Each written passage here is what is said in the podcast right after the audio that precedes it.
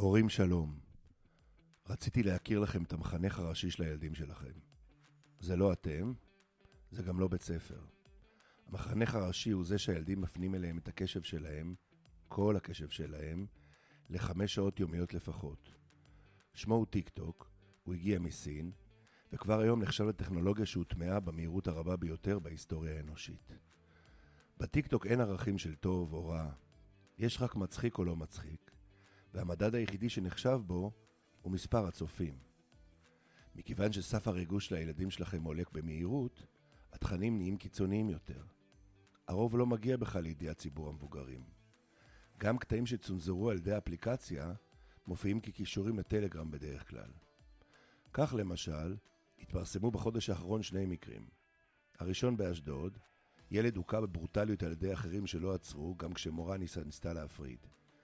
מה היה חטאו של אותו הילד שהביא למצב בו הוא מדמם קשות על רצפת בית הספר, לאחר שהותקף על ידי חבורה עם שוקרים חשמליים, שהמשיכו להפליא בו את ידם גם ששכב מקופל על הרצפה?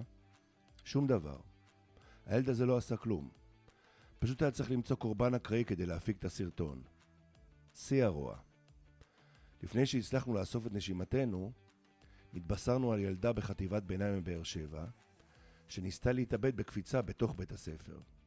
התנהגות אגב שנמצאת בעלייה גם אצל הילדים הצעירים, כנראה עקב האלימות ברשת.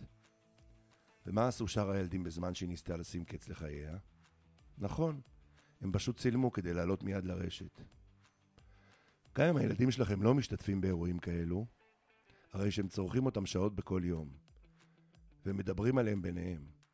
מספר הצופים בקטעים אלו מעיד על תפוצתם הרחבה.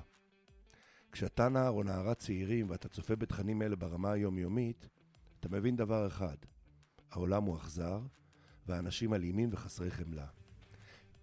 הם נהנים כשמישהו אחר נפגע, גם אם הוא חסר ישע. ההתנהגות הזאת מועתקת לחיים היומיומיים, כי הצעירים מבינים שזאת הנורמה. בנוסף, יש עלייה משמעותית בחרדות, וניתן להבין גם מדוע. זוהי אפידמיה של התנהגות אלימה. סליחה, סליחה, אני כבר לא מעודכן. אין יותר אלימות בעולם, אין רוע ואין אכזריות. יש רק מילה אחת, תוכן.